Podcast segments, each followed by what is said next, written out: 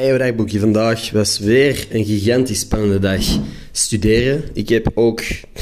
ik ben begonnen met het kijken van de Hype House-serie op Netflix. Wat dat verrassend entertaining is. Of ik ben gewoon echt heel snel afgeleid door die examens. Waarschijnlijk het tweede. Maar ik zit nu aan aflevering 5 of 6 van de 8. Dus is wel iets intrigerend blijkbaar. Uh, voor de rest, gewoon bedrijfsfinanciering gedaan vandaag.